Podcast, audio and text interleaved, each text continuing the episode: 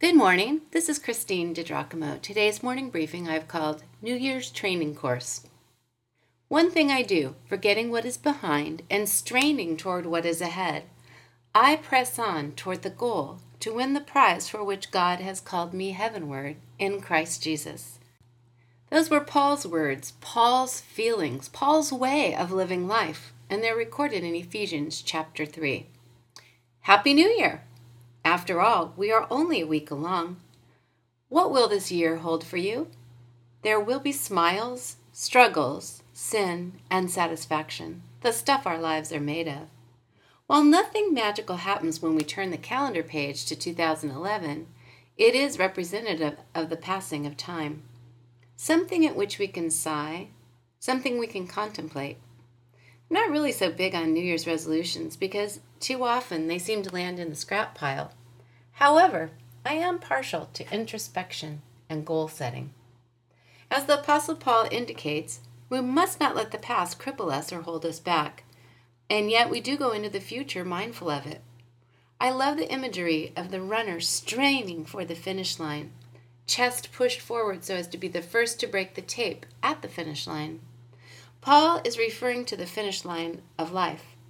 He never takes his eye off the forever of heaven or the temporariness of life. His goal, of course, is the reward of heaven.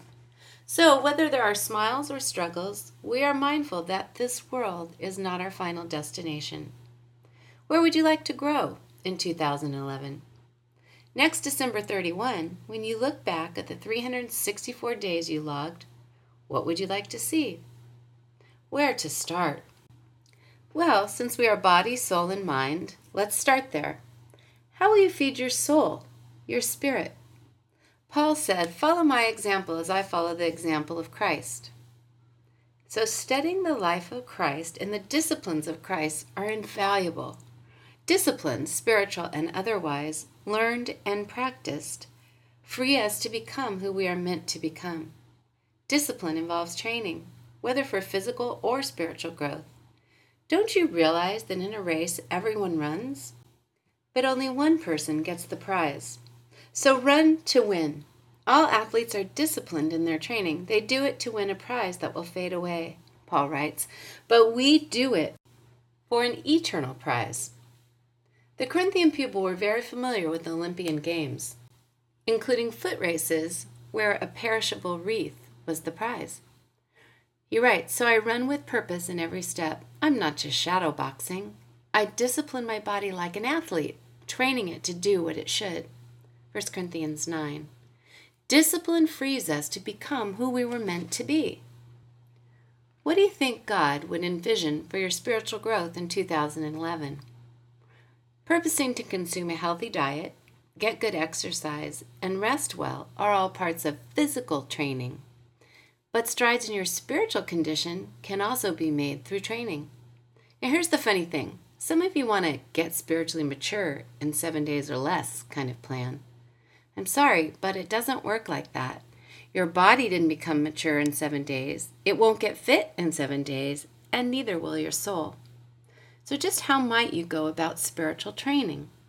Briefly, four things come to mind. First, Read and study Scripture, like these morning briefings. Get to know your Maker and His plans for you. Next, pray. Talk to your Father like you do a friend, and seek His wisdom and direction daily. Can I ask you, do you worship God? Oh, how He loves that.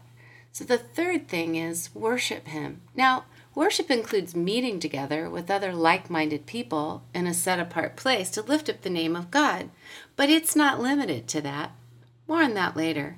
And finally, simply put, serve God by serving others and giving of yourself to them. So I want to ask you would you like to grow in any of these areas this year? How so? And what will be your plan to make it happen? Take a moment and think about it. Without a vision, the people perish. So live your life on purpose. Let's do some thinking and praying, and then determine how we want to finish this new year that we've been given. Go ahead. Envision yourself crossing the finish line with your chest pressed out, breaking the tape. Yep, Let's make it a blessed new year. Let's embark on a New Year's training course. If you'd like to see this, you can go to pastorwoman.com, click on Morning Briefings, and again, the title is New Year's Training Course.